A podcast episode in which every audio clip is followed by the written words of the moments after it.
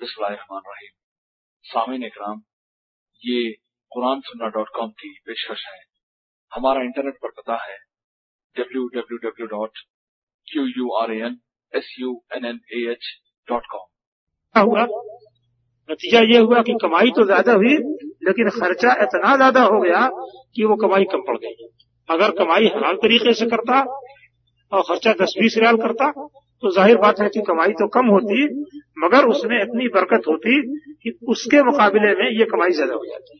तो कहाँ से कमी होती है, कहाँ से ज़्यादा होती है, इसमें कुछ चीज़ें तो बजाहिर हैं और कुछ चीज़ें पसे पर्दा है। और जो चीज़ें पसे पर्दा है, इंसान उसका एहसास नहीं लगा पाएगा। इसलिए इस बात को बड़े यकीन के साथ समझना चाहिए कि अल्लाह ताला ने जो बात कही है, वो बहरहाल अपनी जगह पर दुरुस्त है। ये महकुल्ला वही सदकात। अल्लाह ताला सूद को घटाता है और सदकात को बढ़ाता है। अच्छा सूद अल्लाह ताला ने हराम किया तो इस सिलसिले में उसने कोई तफरीक नहीं की है। हमारे हिंदुस्तान में मौलवियों का एक तबका बड़े साफ़ तरीके से फतवा देता है कि हिंदुस्तान दारुल हर्ब है, इसलिए यहाँ सूद देना जायज़ और दुरुस्त है। ये बात दोनों पहलू से गलत है। अगर दारुल हर्ब है तो दारुल हर्ब का माना क्या है? कि लड़ाई का घर है। दारुल हर्ब का मतलब ये कि ये लड़ाई का घर है। तो लड़ाई का घर है तो लड़ाई करो। लड़ाई का घर तो सूद करो, ये कहाँ से होगा तो लड़ाई करने के तो के लिए तो वो लड़ाई का घर नहीं है। जब कहा जाए उनसे कि साहब, लड़ाई का घर है, लड़ाई का कहते हैं कि दारुल अमन है। तो लड़ाई करने के लिए तो लड़ाई घर नहीं है। सूद खाने के लिए लड़ाई का घर है। ये कितनी बड़ी बेईमानी की बात है जो की जा रही है और कही जा रही है। दूसरी बात यह है कि अल्लाह ताला ने कुरान मजीद में जो सूद की हुरमत नाजिल की और इस सिलसिले में सबसे ज़्यादा खतरनाक जो आयत नाजिल की कि अगर सूद लेने से बाद नहीं आते हो फादनू बहरबी मिन अल्लाह व रसूल ही तो अल्लाह और उसके रसूल से जंग लड़ने के लिए तैयार हो जाओ। मामूली बात नहीं है। अल्लाह से कौन जंग लड़ सकता है? तो फरमाया कि अगर सूद खाने से बाद नहीं आते हो तो अल्लाह और उसके रसूल से जंग लड़ने के लिए तैयार हो जाओ। ये आयत कब नाजिल हुई थी? मक्का फतेह होने के बाद नाजिल हुई थी। मक्का फतेह हुआ है सन आठ हिजरी में, और ताइफ के लोग मुसलमान हुए हैं सन नौ हिजरी में। मक्का फतेह हुआ तो उस वक्त वहाँ के सारे लोग मुसलमान हो गए और नबी करीम वसल्लम के चचा हज़रत अब्बास जो थे, वो तो मक्का फतेह होने से पहले ही मुसलमान हो गए। यानी आप मदीने से मक्का तशरीफ़ ला रहे थे फतेह के लिए, और हज़रत अब्बास अपने बाल बच्चों को लेकर के मदीना जा रहे थे, हिजरत करते हुए। तो रास्ते में मुलाकात हुई तो मक्का फतेह होने से पहले हज़रत अब्बास मुसलमान हो चुके थे। मक्का फतेह हो गया, ताइफ नहीं फतेह हुआ। ताइफ के लोगों पर हज़रत अब्बास तला का कर्जा था और सूद के साथ था। तो उन्होंने ये चाहा कि मैं ये कर्जा सूद समेत वसूल करूँ। तो उस पर यह आयत नाजिल हुई है। अब इससे आप अंदाज़ा कीजिए कि ये सूद कहाँ का था? दारुल हर्ब का। ये नहीं ताइफ फतेह नहीं हुआ तो दारुल हर्ब है। और मक्का फतेह हो गया, ये दारुल इस्लाम था। तो दारुल इस्लाम के एक मुसलमान का सूद दारुल हर्ब के लोगों पर था।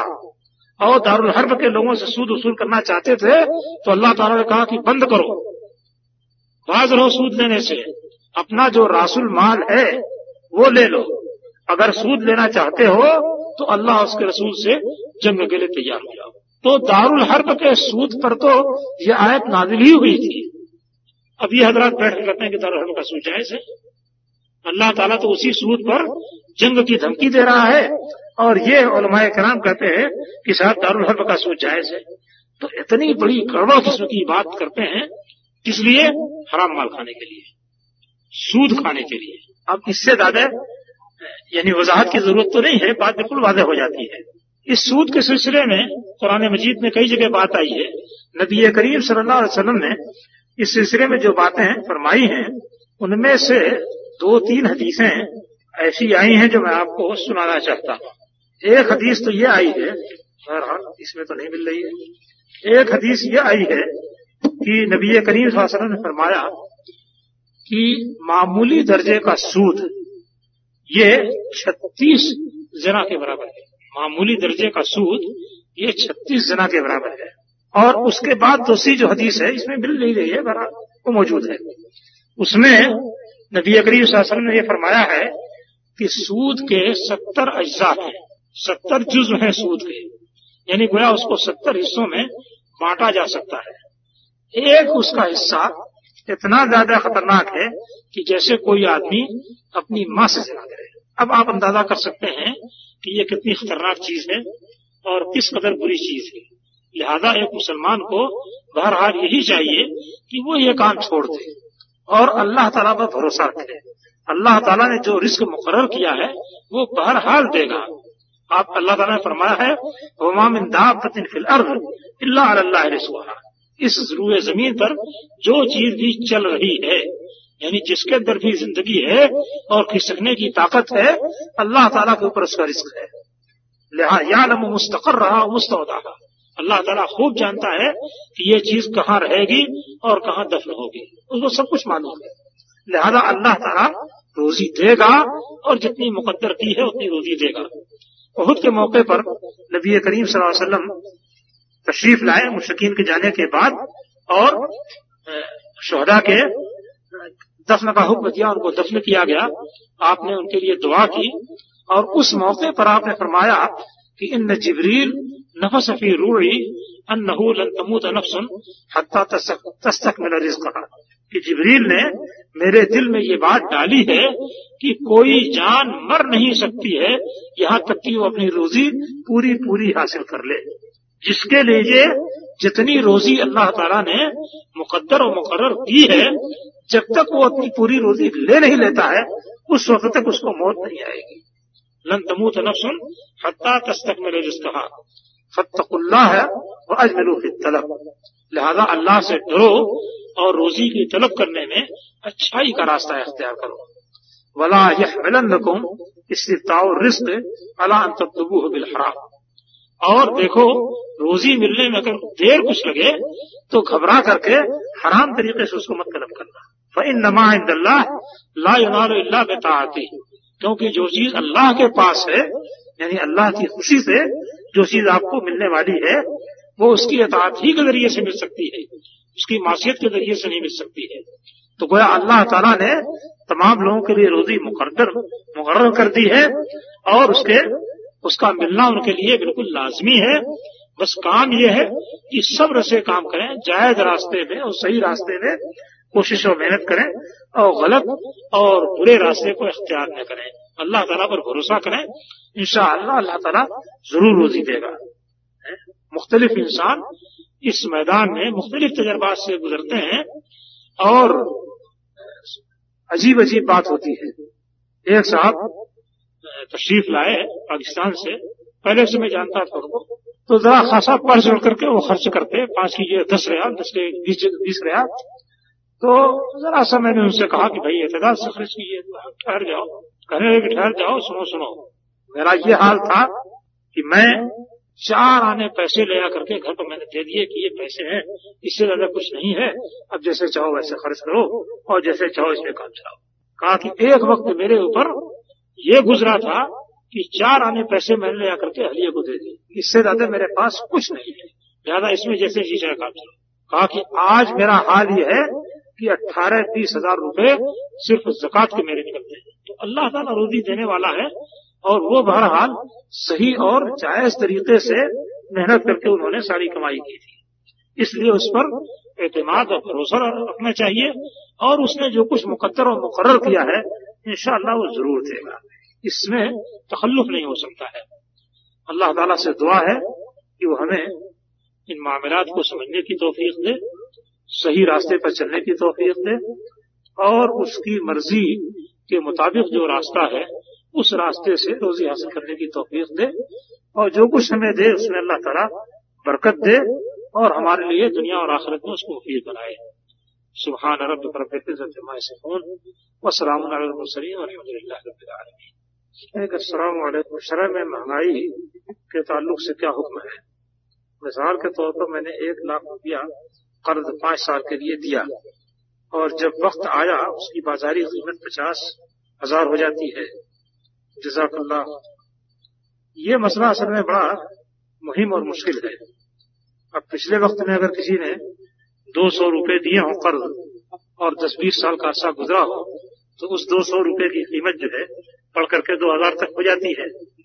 तो ये मसला खासा पेचीदा है और इसके लिए ज़्यादा आसान सूरत ये है कि कोई नकद, यानी रुपए के बजाय कोई दूसरी चीज़ कर्ज के तौर पर दी जाए। जैसे मैंने सुना बाद लोग ने ये रास्ता अख्तियार किया है कि अब अगर कोई शख्स मिसाल के तौर पर एक हज़ार रियाल किसी से उधार माँगता है, या हिंदुस्तानी रुपए या पाकिस्तानी रुपए में माँगता है तो रुपए कीमत मुसलसल गिरती रहती है। लिहाजा बजाय रुपया देने के, वो उतनी मकदार में चांदी या सोना दे देते हैं कि तुम ले जाओ, इसको बना करके अपना काम चलाओ। और जब अदा करना तो इतनी मकदार में हमको सोना अदा करना या इतनी मकदार में चांदी अदा करना इसमें ज़ाहिर है कोई झगड़ा भी नहीं हो सकता है और किसी किस्म का घाटा भी नहीं हो सकता है। वरना आदमी एक लाख रुपए दे और चंद साल के बाद वापस ले, एक लाख रुपए तो उसकी हैसियत पचास हज़ार की हो, या उससे भी कुछ कम बेश हो तो उसके लिए ये हर मुनासिब है। तो आज लोग ये कहते हैं कि सूद का लेना तो बहुत बड़ा गुना है किसी सूरत में जायज़ नहीं लेकिन सूद का देना मजबूरी की हालत में जायज़ है। क्या ये सही है? देखिए, बाज हराम चीज़ें अगर मजबूरी की हालत में की जाए तो उसको जायज़ या हलाल नहीं कहा जाता। बल्कि ये कहा जाता है कि इस सूरत में वो नाजायज चीज़ माफ़ हो जाती है। मिसाल के तौर पर आजकल ये वबा फैली हुई है रिश्वत की। अब किसी दूसरे का माल हासिल करने के लिए आप रिश्वत देते हैं तो ये तो कतई हराम है। लेकिन आदमी अपना माल भी उस वक्त तक हासिल नहीं कर पाता है, जब तक कि रिश्वत न दे। तो इस रिश्वत को जायज़ नहीं कहेंगे, बल्कि ये कहेंगे कि ये माफ़ है। मजबूरी की हालत में अपना हक लेने के लिए अगर उसने ऐसा किया है तो इस हद तक उसके लिए माफ़ है। जायज़ उसको नहीं कहेंगे। तो अगर ऐसी सूरत हो तो उसको माफ़ी के दर्जे में शुमार किया जा सकता है। इसमें यह सवाल किया गया कि हुंडी का काम दुरुस्त है या गलत है? देखिए, हुंडी का जो काम है इस सिलसिले में नाजायज होने की कोई वजह नहीं है। इसलिए कि जब माल या करेंसी मुख्तलिफ़ हो जाए तो जिस रेट पर दो फरीक मुतफिक हों, उस रेट का लगाना दुरुस्त है।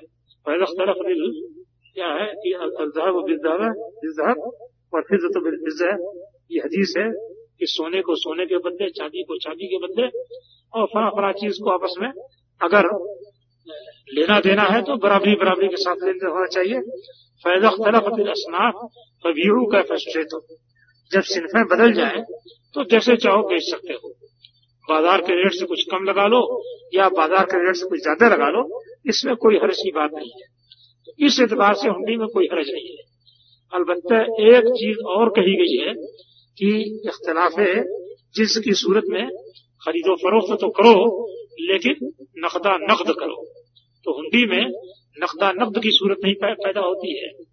इसलिए इस पहलू से ये चीज़ मना के दर्जे में आती है, वरना असल मामले से, असल मामले के अंदर ये मना नहीं है। और इसमें कोई हरज की बात नहीं है। इसमें लिखते हैं, अल्लाह का आपकी हिफाजत फरमाए, पाकिस्तान में बैंक में एक लाख जमा करवाएँ तो माहाना कुछ सूद देते हैं। तो क्या ये सूद है? अगर सूद है तो सूद खाने वाले से क्या ताल्लुक रखा जा सकता है? ये तो बैंकों से जो कुछ दिया जाता है वो सूद ही है। सूद एक का लाखों के लिए मर गए मफाजात तो वही बात है। आप इस सूद की खतरनाकी को बहरहाल देख सकते हैं कि चिल्ली जो एक मुल्क है, सूद के नतीजे में इस कदर वो जेरेबार हो चुका है कि अगर उसको तीन मरतबे बेचें, पूरे मुल्क को तीन मरतबे बेचें तब भी उसकी, उसका सारा कर्जा और सूद जो है, वो अदा नहीं हो सकता है। अब धीरे धीरे पाकिस्तान भी उसी रास्ते पर जा रहा है कि उसको भी अगर पूरा का पूरा मुल्क बेच दें तो शायद कर्जा अदा कर सकें और सूद उतार सकें। तो बजाहिर तो मालूम होता है कि ये बड़े बड़े बैंकों का और हुकूमतों का सूद कोई हर्ज नहीं रखता है, मगर यह सूद पूरे पूरे मुल्क ही को हजम कर जाता है। इसलिए सूद बहरहाल सूद है और उससे बचना ज़रूरी है। और ऐसे आदमी से अगर ताल्लुक रखें तो सिर्फ़ इस मकसद और इस कष्ट से कि उसको किसी मौके से राह रास्ते पर ला सकते हैं। लेकिन उसके माल को खाने से परहेज करें। क्या हिंदुस्तान में कंपनियों के हिस्स खरीदना जायज़ है? कंपनियों के हिस्से में तो तजारत होती है। उसमें तो कोई हरस की बात नहीं होनी चाहिए। कंपनियों की जो एसेट्स हैं, वो सूद पर नहीं चलते, बल्कि वो कंपनी के घाटे और फ़ायदे पर चलते हैं। अगर सूदी कारोबार वाली कंपनी है तो उसको मत कीजिए। क्या इंश्योरेंस है चाहे वो लाइफ इंश्योरेंस हो या दुकान और गाड़ी वगैरह का जायज़ हिंदुस्तान के पस मंजर में? जवाब मतलूब है। भाई, पस मंजर का मतलब ये है कि आदमी आखिर उसका माल है या उसकी जान है तो माल खत्म हो सकता है, जान तो बहरहाल जाने वाली है। तो उसको इंश्योरेंस कराने का मतलब क्या है? आप अपनी जान दे देंगे और बच्चों का के सिलसिले में इतमान चाहते हैं। अभी मैंने बताया था कि जिन बच्चों के लिए आप ये काम कर रहे हैं, उन बच्चों का हाल आपके साथ क्या होगा? इसलिए जिस तरीके से सारी दुनिया या दुनिया में से दुनिया के निन्यानवे फ़ीसद अफराज जो है, बिला इंश्योरेंस के अपनी ज़िंदगी गुजार रहे हैं ऐसी गुजारिए। और अल्लाह तला पर भरोसा रखिए। ये जो है, इंश्योरेंस का मसला, इसमें एक तरह का जुआ और खेल है। हो सकता है कि आप कामयाब हो सकता है कि वो कामयाब हो जाए। आपको ज़्यादा मिल जाए, आपको ज़्यादा मिल जाए। किसी की औलाद नरीना नहीं है, सिर्फ़ बेटी है। क्या वो अपनी बेटी या बीवी को अपनी ज़िंदगी में मकान प्लाट दे सकता है? दे सकता है, इसमें कोई हर्ष की बात नहीं। है अगर हिबा कर रहा है तो हिबा करके कब्जा करा दे तो ऐसी सूरत में उसकी मिल्कियत हो गया। अगर कब्जा नहीं कराया है तो उसकी मिल्कियत नहीं होता है। और मरने के बाद फिर जो मीरास का हिस्सा होता है, उस हिसाब से तकसीम हो जाएगा। अस्सलाम वालेकुम। कनाडा में घर खरीदने के लिए कुछ उलमा ने सूदी कर्जा लेकर घर खरीदना जायज़ करार दिया है, या जायज़ होने का फतवा दिया है। वजह यह है कि सूदी के, सूद की कर्जा के बगैर घर नहीं खरीदा जा सकता। हालाँकि मुसलमान चाहते हैं कि एक जगह इकट्ठे होकर इस्लामी मुआशरा कायम करें तो ऐसी सूरत में सूद का क्या हुक्म होगा? जजाकुल्ला खैर। भाई, ये बात तो सही नहीं है कि सूद के बगैर घर खरीदा नहीं जा सकता है। हर जगह ये चीज़ मुमकिन है। थोड़ी सी मशक्कत बर्दाश्त करनी पड़ेगी। आदमी को ज़ाहिर बात है कि एक हलाल चीज़ के वास्ते कि वो आसान, आसानी के लिए एक हराम चीज़ के रास्ते को अख्तियार करे। बरतानिया में एक साहब तशरीफ़ रखते हैं, वो भी आलिम दीन है। उन्होंने बताया कि साहब, देखो, ये जो हमारा घर है, ये कुल का कुल सूद के पैसे खरीदा गया बड़े इतमान और बड़े फख्र से बताया। तो इस किस्म का फतवा देना, ये काम करना, ये उसके जायज़ होने की अलामत या दलील है। अस्सलाम वालेकुम इन लोगों के बारे में कुछ बताइए, जिनकी आमदनी ही सूद, रिश्वत या चोरी है, वो इसको छोड़ेंगे तो क्या करेंगे? ऐसे लोगों के लिए, ऐसे लोगों की तसल्ली के लिए कुछ फरमा दीजिए साइला मिसेस बैग। अगर किसी को हलाल खाने ही की पड़ी है, और इसी पर तुला हुआ है तो उसे करने के लिए हज़ारों रास्ते हैं। सड़क पर बैठकर फल बेच ले क्या हरज की बात है? हमारे यहाँ वो नारायण दत्त तिवारी था, बहुत बड़ा सरमायादार आदमी है। बड़ी बड़ी मिलें उसकी हैं। और गाड़ी में निकलता है, आसानी से कोई आदमी उससे मिल नहीं पाता। वह आसमान से बातें करता है। उसका भतीजा, जो कि इन सारी चीज़ों में शरीक था, वो मुसलमान हो गया। मुसलमान होने के बाद उसने तय किया कि साहब, उसको हलाल तरीके से कमाना है और इस कमाई में कोई हिस्सा नहीं लेना है।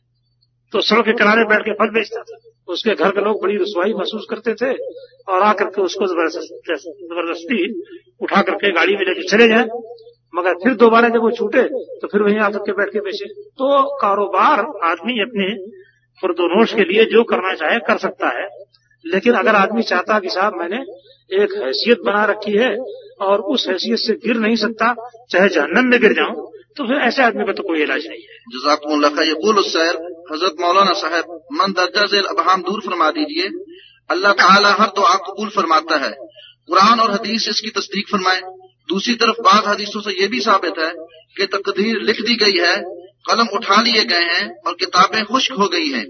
इन दोनों चीज़ों के पेश नज़र दुआ का तकदीर पर क्या और कैसे असर होता है? जबकि ये भी कहा जाता है कि दुआ तकदीर को बदल देती है। दुआ तकदीर को बदलती नहीं है, अगर कोई चीज़ तकदीर को बदलने वाली होती तो दुआ बदलती।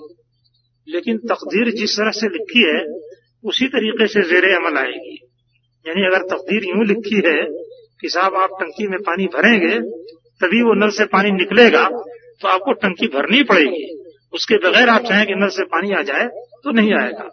इसी तरीके से अगर आपकी तकदीर में यह है कि आपका फला इलाज या आपकी फला मुराद दुआ के बाद ही पूरी होगी तो दुआ से पहले उसके पूरी होने की उम्मीद न रखिए। तो ये दुआ इसीलिए की जाती है कि दुआ भी एक ज़रिया है किसी तकदीर के जेर अमल आने का या उसके वजूद में आने का। जजाकुल्ला खैर यकूल हुसैन असर की चार रकात नमाज़ भूल कर तीन रकात पढ़ ली, अब एक रकत बाकी है, उसको मुझे उसके बारे में मुझे क्या करना चाहिए?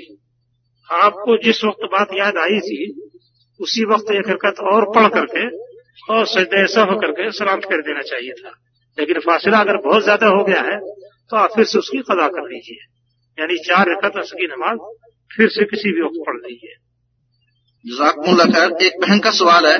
कुछ लोग बिला वजह जक़ात खाते हैं, ना दो तो मांगते हैं। ऐसे गलत नाजायज कामों पर खर्च करते हैं, इनके लिए क्या कुछ बता दीजिए?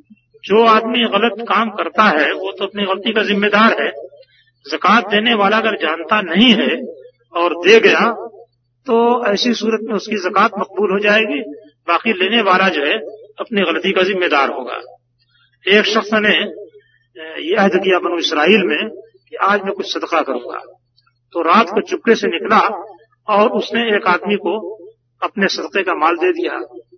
अब सुबह लोगों ने बातें करनी शुरू की कि साहब, रात किसी ने एक चोर को सदका कर दिया। उसके बाद फिर इसने अहद किया कि मैं सदका करूँगा। वो तो चोर के हाथ में गया। तो किसी जरूरतमंद औरत को देखा, उसके हवाले कर दिया। सुबह हुई तो लोगों ने बयान करना शुरू किया आपस में कि साहब, रात एक बदकार औरत को सदका कर दिया गया। उसके बाद फिर उसने कहा कि अच्छा मैं अब फिर सदका करूँगा। तो कोई मालदार आदमी था, तीसरी रात उसने उसको सदका कर दिया। चौथी, अब सुबह जब हुई तो फिर लोगों ने आपस में बयान करना शुरू किया कि साहब, आज रात मालदार आदमी को सदका दे दिया गया। अब यह परेशान हुआ, कहा कि अल्लाह ताला, ये तो गलती होती जा रही है। चोर को सदका कर दिया और बदकार औरत को सदका कर दिया, मालदार को सदका कर दिया। अब क्या करूँ? तो रात को खाब उसे आया और उसमें बताया गया कि देखो, हो सकता है कि तुमने जो चोर को सदका किया तो इसके नतीजे में चोर अपनी चोरी से रुक जाए। गलतकार औरत को सदका किया तो हो सकता है कि वो इबरत पकड़े और अपनी गलतकारी से रुक जाए। मालदार आदमी को तुमने सदका किया तो हो सकता है कोई इबरत पकड़े और खुद सदका खैरात करे। कहना जो तुमने कार्य खैर किया, वो अल्लाह ताला के नज़दीक मकबूल हो गया और जिनके हाथ में सदका गया, वो जाने। तो अगर कुछ लोग गलत तरीका अख्तियार करते हैं और आदमी नहीं जानता है और न जानते उनको दे दे तो ये बात तो दुरुस्त है। उसका सदका इंशाला कबूल हो जाएगा। लेकिन जिन लोगों के बारे में ये मालूम हो कि वो गलत तरीके से माल इस्तेमाल करते हैं और गलत रास्तों में सर्फ करते हैं तो ऐसे आदमी को सदका नहीं देना चाहिए। और अगर वो तलब करते हो तो माजरत कर देनी चाहिए। खैर यकूल मौलाना अस्सलाम वालेकुम रहमतुल्लाह गुजारिश है कि गाड़ी किस्त पर लेनी जायज़ है? साहिल गुलाम नबी किस्त पर गाड़ी लेने के सिलसिले में तो उलमा का फतवा यही है कि ये दुरुस्त है और शरण इसमें कोई ममानित नहीं है। अगरचे बहुत से लोग इसको अच्छा नहीं समझते लेकिन शरण इसको नाजायज नहीं कहा है। जजाकुल्ला खैर। यकूल हुसैन मैं ट्रैक्टर लेना चाहता हूँ, जिसकी कीमत तीन लाख रुपए है। मेरे पास सिर्फ़ दो लाख रुपए हैं और एक लाख मैं बैंक से लेना चाहता हूँ। क्या ये जायज़ है या नहीं? मेरे पास दोस्तों से और या रिश्तेदारों से लेने की कोई गुंजाइश नहीं है और मजबूरन बैंक से लेना पड़ेगा तो क्या ये जायज़ रहेगा? शुक्रन। अगर सूदी मामला तो उससे तो परहेज करना चाहिए। गैर सूदी हो तो आप ले सकते हैं। या आप उसी ट्रैक्टर को किस्त की हैसियत से ले लें वो ज़्यादा आसान होगा। जजाकुल्ला खैर यकूल हुसैन सैन हबीबुल्ला खान किसी साहब से सवाल के जवाब में आपने हुंडी के कारोबार को हलाल कहा है जबकि सऊदी और पाकिस्तान की दोनों हुकूमतें इसको नाजायज करार देती हैं क्योंकि हुकूमत का रेट तेरह और हुंडी का पंद्रह होता है। तो किस सूरत में ये जायज़ हो सकता है?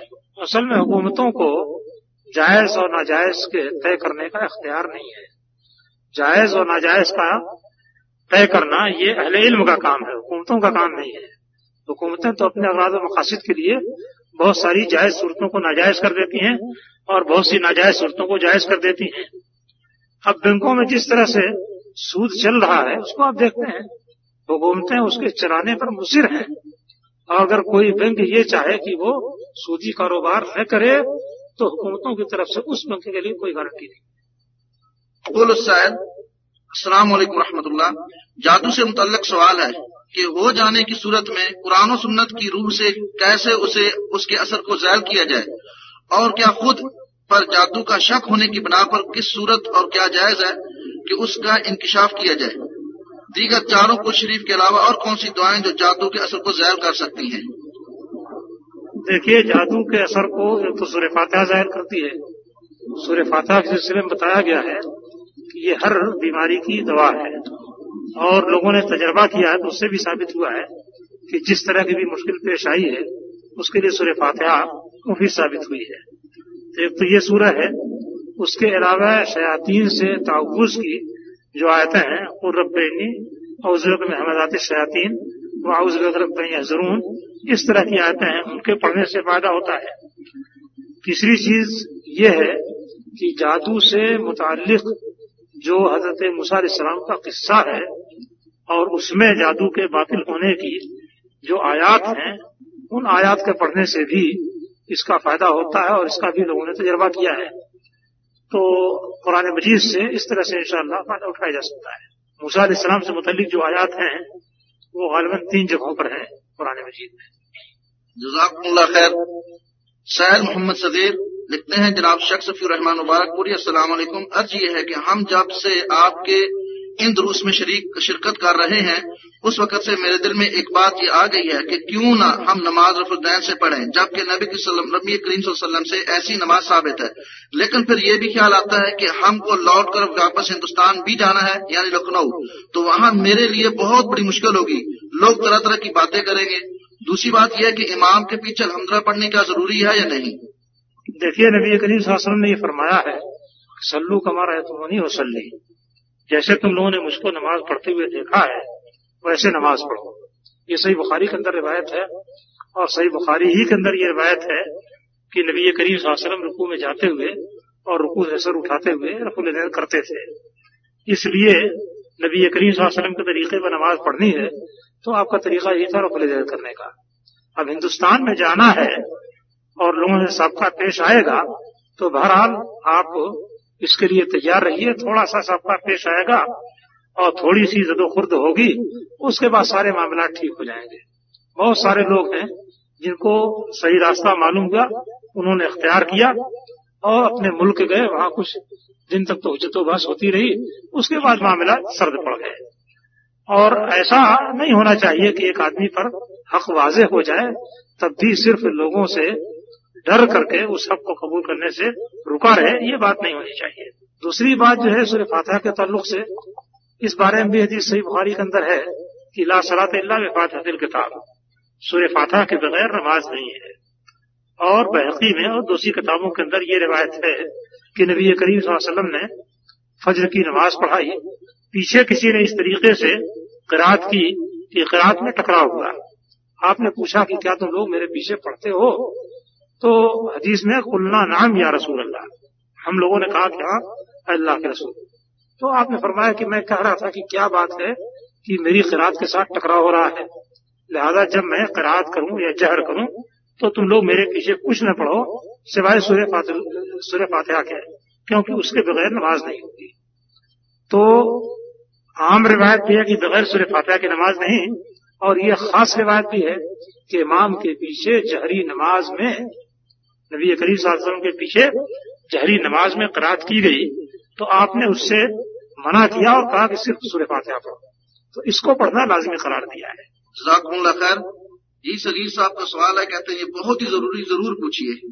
मैं अपने नाम के साथ, सवाल यह है कि मैं अपने नाम के साथ अगर सिद्दीकी लिखूं, जैसे कि मेरे और मेरे बरादर लिखते हैं, जबकि मैं जात का मिनियार हूँ, यानी चूड़ी वाला हूँ कुरान की रोशनी में जवाब दें मैं अपने साथ के नाम सदीकी लिख सकता, लिख सकता हूँ कि नहीं?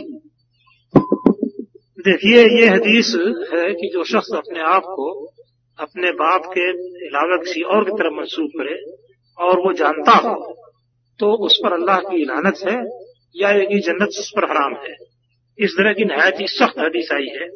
लिहाजा जो आदमी नहीं जानता अपनी नस्बत को और लिखता है तो वो तो बहरहाल माफ़ी के दर्जे में है। लेकिन जो आदमी जानता हो अपनी नस्बत को और इसके बावजूद गलत नस्बत करे तो वो बहुत ही ज़्यादा अल्लाह तला के नज़दीक काबिल गिरफ्त है। इसलिए इस तरह की नस्बत नहीं रखनी चाहिए। खैर। यकूल एक साहब के वालद मोहतरम का पाकिस्तान में इंतकाल हो गया है और उनकी वालदा पाकिस्तान में इद्दत गुजार रही है। चूँकि उनके वालदेन का वीज़ा भी है और इद्दत से कबल इनका वीज़ा खत्म न हो इसलिए वो सऊदिया आना चाहती है। लिहाजा उनकी शर्त ये भी है कि जब वो सऊदिया आएँगी तो मक्का में भी उमरा करने ज़रूर जाएँगी और एक हफ़्ते के बाद पाकिस्तान लौट जाएँगी। क्या इसके लिए ऐसा करना जायज़ है? नहीं, जब तक इद्दत न गुजरे, तब तक नहीं आ सकती। अगर उम्रे का वीज़ा है, तब तो किसी भी वक्त मिल सकता है। और जियारत का वीज़ा है तो उसकी मुद्दत तकरीबन एक साल होती है वीज़ा लेने की। तो खत्म होने का क्या सवाल है? सवाल यह है कि नमाज़ से पहले इकामत कहने का क्या हुक्म है?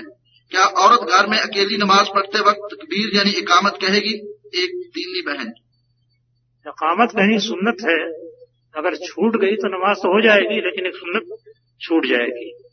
औरत अगर फ़र्ज़ नमाज़ पढ़ने जा रही है तो उसको भी इकामत करनी चाहिए अगर वो तनहा है तो। गाड़ी वगैरह इस एक साथ पर लेने के बारे में तफसील से वजाहत कर दें। कि नकद लेने में दस हज़ार की और साथ में पंद्रह हज़ार की है। तो इस बारे में बताएँ, जायजा कि नहीं? साहिल मोहम्मद यूसुफ वट्टू। असल में सौदे के सिलसिले में ये बात कही गई है कि सौदा एक ही ढंग से करना करना चाहिए। या तो नकद सौदा कर लीजिए, या उधार सौदा कर लीजिए। एक सौदा करके मामले को मुकम्मल कर लीजिए। दो तरह का सौदा बैक वक्त नहीं कर सकते। अब अगर इस सौदा करते हुए कीमत में फ़र्क आता है, लेकिन एक ही सौदे पर मामला खत्म कर दिया जाता है तो कीमत के फ़र्क से कोई खास हर्ज नहीं होता है। आप बहुत सी चीज़ों में देखते हैं कि एक आदमी दुकान पर बेचता रहता है, बेचता रहता है, और फिर कुछ देर के बाद उसकी कीमत घटा देता है या बढ़ा देता है तो उस घटाने बढ़ाने से कोई खास फ़र्क नहीं आता। यानी सब लोग जो खरीदने वाले हैं, वो खरीदते हैं। तो ये करना उसके लिए दुरुस्त है। अलबत्ता ये सूरत दुरुस्त नहीं है कि आदमी सौदा कर ले और ये बात तय न की हो कि उधार ले रहा है या नकद ले रहा है। इसको तय किए बगैर अगर खरीदता है तो ये जायज़ नहीं है। यानी मिसाल के तौर पर किसी ने कहा कि साहब, ये आप अगर अभी नकद पैसा देते हैं तो मैं दस रियाल की दे रहा हूँ और अगर उधार ले आते हैं तो बारह रियाल की दे रहा हूँ तो कहता चल रहा दो, मैं अभी थोड़ी देर में देखता हूँ। अभी थोड़ी देर में देखता हूँ, यानी नकद लू उधार लू, इसका फैसला थोड़ी देर के बाद करूँगा। तो ये दुरुस्त नहीं है। फैसला करके उसके बाद चीज़ ली जा सकती है। जजाकुल्ला खैर। यकूल मोहतरम मुबारकपुरी साहब अस्सलाम वालेकुम रहमतुल्लाह। हमारे सलफ ने अपनी जमात को के नाम को अहल हदीस क्यों चुना है? जबकि हमारे रसूल ने बेहतरीन मुस्लिम जमात को अहल सुन्नत व जमात व जमात मुकर किया है। जरा अबहाम दूर फरमा दीजिए। जजाकुल्ला खैर। नबी करीम वसल्लम ने तो अहले सुन्नत वल जमात नाम नहीं रखा है। ये, ये नाम तो बाद में लोगों ने रखा है।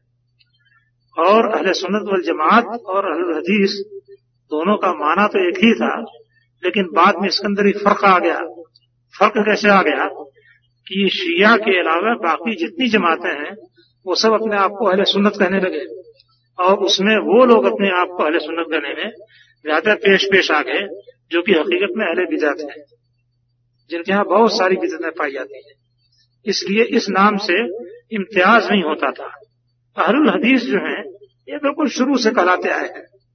इसका इस्तेमाल सबसे पहले जो होता था, वो खास मुहदसिन या हदीस के सिलसिले में, तलब इल्म का काम करने वालों के लिए होता था। लेकिन धीरे धीरे ये बिल्कुल एक मुस्तकिल मकतब फ़िक्र की हैसियत से कहा जाने लगा, इस बिना पर कि जो लोग मुहदसिन के तरीके पर कायम रहे और मौजूद रहे, वो बकीय तबका से मतमाइज हो गए। दोनों में बाकायदा तमीज हो गई, लिहाजा ये नाम एक आलम बन गया। अच्छा इसमें मुनासबत ये थी कि नबी करीम सल्लल्लाहु अलैहि वसल्लम की जो अहादीस हैं, उनको तो हदीस कहा जाता ही है, लेकिन अल्लाह ताला ने कुरान मजीद को भी जगह जगह हदीस कहा है। अल्लाह हदीस किताब मतशाबहा। अल्लाह ताला ने बेहतरीन हदीस नाजिल की है, यानी किताब कुरान मजीद, जिसके अज्जा एक दूसरे से मुतशाबे हैं। तो कुरान को भी अल्लाह ताला ने हदीस कहा है और नबी करीम वसल्लम की हदीस तो हदीस कहलाती ही है। इस बिना पर इस बात की गुंजाइश पैदा हुई कि इस नाम को एक जामे नाम की हैसियत से रख लिया जाए और इस बिना पर यह नाम बाकायदा एक तबके का नाम बन गया। कुछ सवाल अर्ज़ हैं। कुरान हदीस की रोशनी में इनके जवाब दीजिए, मेहरबानी होगी। सवाल यह कि हम नमाज़ के लिए खड़े होते हुए तो नियत करते हैं। नियत नियत ये करते हैं कि नियत करता हूँ मैं चार रकत नमाज़, वक़्त, जोहर, वास्ते अल्लाह ताला के, मुँह मेरा काबा शरीफ के, अल्लाह अकबर। क्या ये अल्फाज ज़ुबान से अदा करना जायज़ है या नहीं है? शुक्रन शायद शफी सदीकी। देखिए, नीयत तो कहते हैं दिल के इरादे को तो नमाज़ पढ़ने के लिए आप खड़े होते हैं तो जो नियत करते हैं, वो तो वो चीज़ हुई जो आपने दिल में सोची और तय की। और ये अल्फाज जो आपने नकल किए हैं, ये नियत करना नहीं हुआ, बल्कि ये नियत पढ़ना हुआ। दिल में आपने जो नियत की है, ज़ुबान से आप उसको पढ़ते हैं। अच्छा ये काम एक शरई काम है, और शरई काम वही दुरुस्त होता है, जिसका कि सबूत हो। यह चीज़ नबी करीम वसल्लम से, या साहब कराम से, या ताबरीन से, या दीन से, किसी से भी साबित नहीं है। लिहाजा इसका पढ़ना कम अज कम तो बिदत होगा और बिदत दुरुस्त नहीं है। लतीफा ये हुआ कि हमारे मामू साहब तशरीफ़ लाए, और उनको, वो खुद दबंदी हैं, उनको किताब मिली, उसमें उन्होंने देखना शुरू किया तो इसी तरह की नीयत लिखी हुई थी। तो उनको बड़ा अजीब गरीब महसूस हुआ, और जरा सा लतीफा पसंद आदमी थे, कुछ देर के बाद उन्होंने हमारी वालदा से पानी मांगा। कटोरे में उनको पानी दिया गया। तो कहने लगे कि नियत करता हूँ मैं पानी पीने की, वास्ते प्यास बुझाने के, मुँह मेरा कटोरे की तरफ़। बिस्मिल्लाह रहमान तो ऐसी नियत बढ़नी शुरू कर दी है तो बड़े बड़े लतीफे बन जाएँगे। सवाल ये है कि हज़रत अली और अमीर मुआविया रज़ी अल्लाह के दरमियान जो जंग हुई, उसका बुनियादी सबब क्या था? और इस लड़ाई से इस्लाम को क्या फ़ायदा पहुँचा? और मरने वाले को शहीद कहा जाएगा? और मारने वाले को काजी कहा जाएगा या कातिल कहा जाएगा। हालाँकि दर है कि दोनों ग्रोह मुसलमानों के थे। और इधर कुरान शरीफ का ऐलान है, मन कतल मुमिन मुतमिदन फजजाउ जहन्नम खालिद खालिद फीहा। मजकूरा वाक्य मुसलमानों कत्ल है, इसके मुतलक वजाहत फरमा दीजिए। दोनों इंशाअल्लाह ताला जन्नत में जाएँगे। अगर से अल्लाह ताला ने कुरान मजीद में फरमाया है, असल में वजह यह है कि अमीर मुआविया रजील्ला जो थे वो हद उस्मान रजील्ला तला के खून का किसास तलब कर रहे थे। और किसास को अल्लाह ताला ने फ़र्ज़ करार दिया है वलकुम फिल किसास हयातों या अलबाब लालकुम तत्तकून। तुम्हारे लिए किसासी में ज़िंदगी है अकल वालों। तो किसास ज़रूरी है और इसका तस्वुर नहीं किया जा सकता था कि किसी को कत्ल कर दिया जाए, उसका किसास न लिया जाए। ये तस्वुर तो अब मुख्तलिफ़ इस्लामी ममालिक में शुरू हो गया है, वरना इसका कोई तस्वुर मुसलमानों में नहीं था। और यहाँ आज भी देख लीजिए, बड़ा से बड़ा आदमी भी अगर कत्ल का इरतकाब कर दे तो ये तस्वूर नहीं है कि वो बच जाएगा, जैसे कि हिंदुस्तान, पाकिस्तान में बच जाता है। ज़रूरी है कि वो कत्ल की सजा भुगते, चाहे वो किसास दे, चाहे वो दे।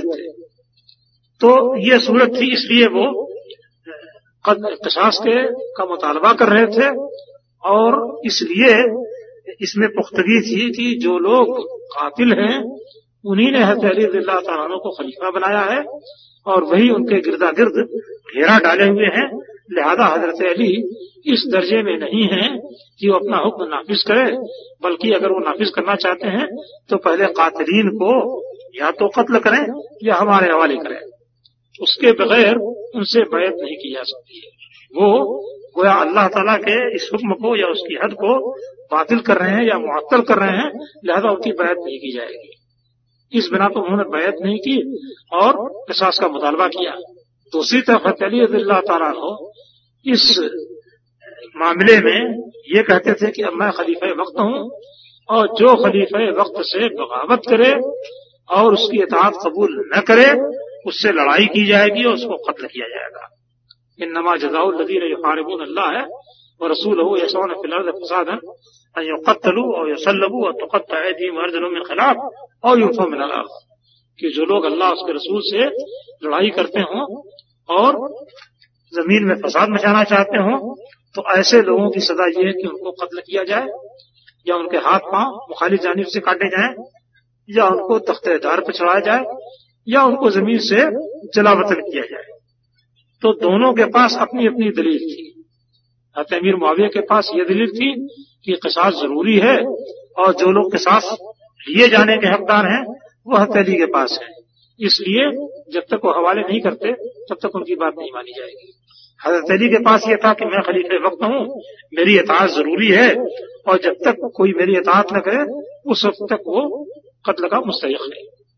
तो दोनों ने एक दूसरे को एक इस्लामी दलील की बुनियाद पर कत्ल किया है, आपस की जाति रंजिश और लड़ाई के आपस की जाति रंजिश और कीना और बुक्स की बिना पर इस तौर से नहीं कत्ल किया कि वो मेरा दुश्मन लहजा मैं उसको कत्ल करूँ बल्कि इस बिना पर कत्ल किया है कि वो इस्लाम के फला हुक्म की खिलाफ वर्जी करके मुस्तक हो रहा कत्ल का इसलिए कत्ल करो लिहाजा यह कत्ल जो है, वो उस तरह का कत्ल नहीं जिस पर की आयत फिट होती है। और इसलिए इस बात की उम्मीद की जाएगी कि बावजूद कि दोनों ने एक दूसरे को कत्ल किया, लेकिन अल्लाह तला के नबी को बख्श दिए जाएँगे। ताजे जनाजा बगैर सुद फातह के दुरुस्त है शुक्रिया। नबी वसलम से तो जो कुछ साबित है हजूर फातह साबित है। अब नबी वसलम की मुखालफत अगर दुरुस्त हो तो इसको आप दुरुस्त माने ना दुरुस्त हो तो ना दुरुस्त माने। जजाकुल्ला खैर ये सवाल ऐसा है कि इस महीने में खासतौर जद्दा दावा सेंटर में बहुत से अहबाब फ़ोन करते हैं और ये सवाल पूछते हैं। तो अब अब शेख साहब से सवाल पूछते हैं क्या शवाल के उम्र में क्या शवाल के महीना में उम्र करने से हज फ़र्ज़ हो जाता है? क्या हम लोग इन दिनों में उम्र नहीं कर सकते? जरा वजाहत से जवाब दीजिए, हमें इसका इश्काल हमेशा रहता है। साहिर हाँ इश्काल है। बहुत सारे लोग जो फतवा ही देते हैं कि अगर उम्र किया तो हज ज़रूरी हो जाएगा और उसमें आलिम और जाहिद सब शरीक खुद इस फतवा देने लेकिन नबी करीम वसल्लम का जो अमल था, वो ये था कि आपने चार उम्रे किए। एक उम्र तो वो था जो खुदैबिया से वापस हो गए, आप उसकी तकमील नहीं कर सके। जिसमें कि आपको मुखसर होना पड़ा, यानी मुश्किन रिकॉर्ड बन गए। दूसरा उम्र वो था जो कि आपने उम्र हुदैबिया के बाद अगले साल किया। उसमें आप आए और तीन रोज तक आप मक्के में मुकीम रहे। चौथे रोज सुबह को मक्के से वापस हुए। अच्छा उसके बाद तीसरा उम्र वो था जब आपने मक्का फतेह किया, उसके बाद तैफ तशरीफ़ ले गए फतेह करने के लिए। लेकिन फतेह करने से पहले वापस आ गए और राना में लश्कर मौजूद था। वहाँ आप पहुँचे, रात को आए, उमरा किया और फिर लश्कर में वापस चले गए। ये तीसरा उमरा था। चौथा उमरा वो था जो कि आपने हज के साथ किया।